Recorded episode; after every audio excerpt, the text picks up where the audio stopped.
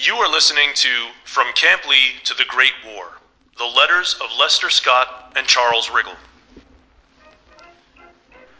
Who the heck is Cleo? That was a question from a listener who said he's heard every episode of From Camp Lee to the Great War, but still can't figure it out. If you've also been listening, but not necessarily reading all of the accompanying blog posts on archivingwheeling.org, you might have the same question. Who the heck is Cleo? Well, the short answer is that Cleo Hewitt is Wagoner Lester Scott's girlfriend back in Wheeling.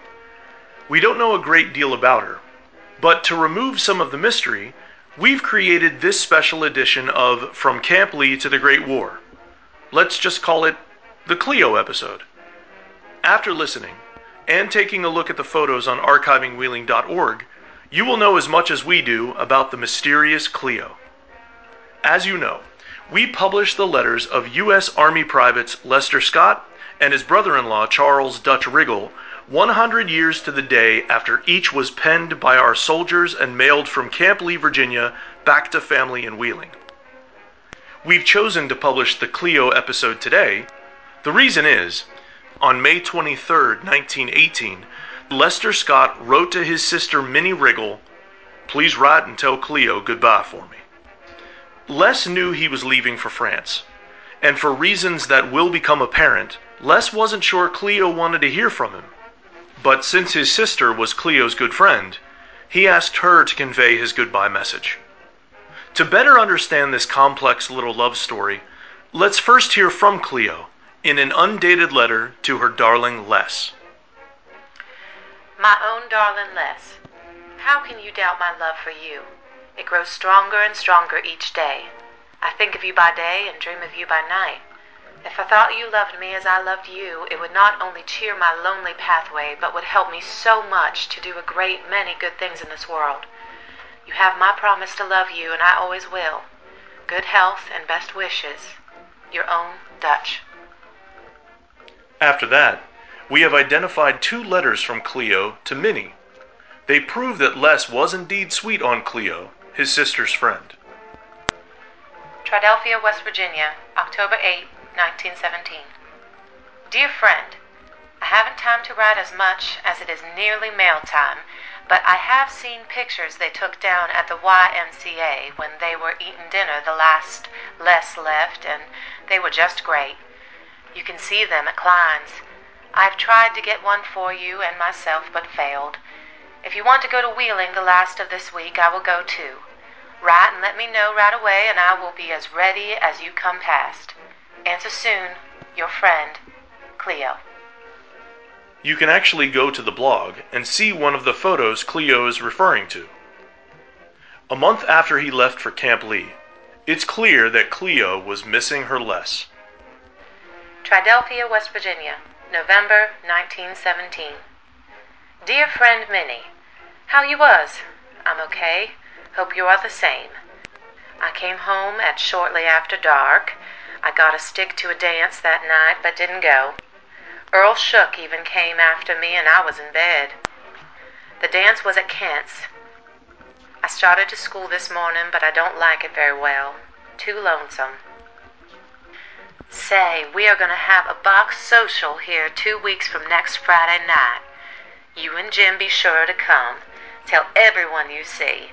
Be sure and tell Bob Milligan. Get him to bring you. Ha ha. Don Folks told me a lot of stuff about Les, and I asked him about some of it, and I haven't heard from him since I suppose I made him mad. I had a fine visit at Moundsville. I want to go to Wheeling this week and get another pair of shoes. Minnie, I don't know whether I can get that yoke made for you again, Christmas or not. I do wonder if Les will get to come back home for Christmas. I guess Wilbert Darrow does go with Mabel Salter. I wouldn't let him go with a dog of mine. I had my pictures take while in Moundsville, but they were not no good. How is Cinda? Tell her hello. Well, it's afternoon, and I will try and write some more. I was down at Moss's at noon, but Gertrude can't go to Wheeling this week, so I suppose I will walk in anyway. Ha ha. Sorry you couldn't get a picture. Maybe I will give you mine. Beulah McCormick said Vincent got a letter from him the other day. I got your letter Sunday morning. Maggie Hall came up to see me, and she brought it up Saturday night. As I came through the grove, I just thought sure I saw Les's horse and buggy, but I suppose it wasn't. I could just kill Bert Cladwell for getting that place at Craycraft's, the little fool. Well, this is all, so answer soon. Be sure and come to the box social. Goodbye, as ever, Cleo. Have a lot to tell you if I ever see you, ha ha. As she indicates, Cleo and Les have a falling out for some reason. In a letter dated a couple of months later, February 1st, 1918, Les writes, I received a letter from Cleo, too. She says she isn't going back over to number two anymore. She also says hers and my picture hangs on the wall no more. I wonder if anybody cares. She told me you're going to church, too. She says you did something to her before she left. Wouldn't say what it was. She says if wouldn't get mad, she wouldn't do it anymore. Maybe I'm not going to tell her a few. I knew you and her would have trouble. You don't need to think I care in the least. Ten days later, on February 11th, 1918, Les reveals the severity of the problem. Cleo is trying to apologize now, but that don't go with me. I would like for you to see the letters she wrote. They remind me of the notes the Kaiser used to use to the president. I may write to her once more. Comparing your girlfriend's letters to the Kaiser's letters while your country is at war with the Kaiser's country is serious business. No doubt. Then on February 24th, 1918, Les writes, I haven't heard from Cleo lately.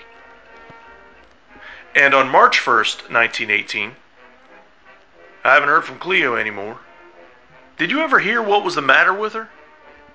I don't care if she doesn't write to me. And a month and a half later, on April 16th, 1918, I never hear from Cleo anymore. Wonder where she is. And as we've heard in episode 48 of our podcast series, one month later, on May 10th, 1918, Les's father, Christopher Columbus Scott, said of Cleo, I was talking to Cleo Hewitt, and she says she is afraid she is left on you now. She looks as fat and ragged as ever. I think she is getting ring boned. which prompted Les to write two days later to his sister Minnie, If you know what he meant about Cleo, he has me guessing. And a few days later, on May 18th, Les inquires poignantly of his sister, What has become of Cleo? So, what has become of Cleo? And what will become of Les after he's shipped to France to fight for the American Expeditionary Force against the German Empire? Stay tuned. From Camp Lee to the Great War, The Letters of Lester Scott and Charles Riggle is brought to you by ArchivingWheeling.org in partnership with the Ohio County Public Library and the Walls Foundation. Jeremy Richter is the voice of Lester Scott. The letters of Lester Scott and Charles Riggle were transcribed by John Eric Gillot. This podcast was edited and written by Sean Duffy, audio edited by Aaron Rothenbuehler, with music courtesy the Library of Congress. Many thanks to Marjorie Ritchie for sharing family letters and the stories of her uncles, World War I soldiers from West Virginia. Thank you for listening to From Camp Lee to the Great War The Letters of Lester Scott and Charles Riggle.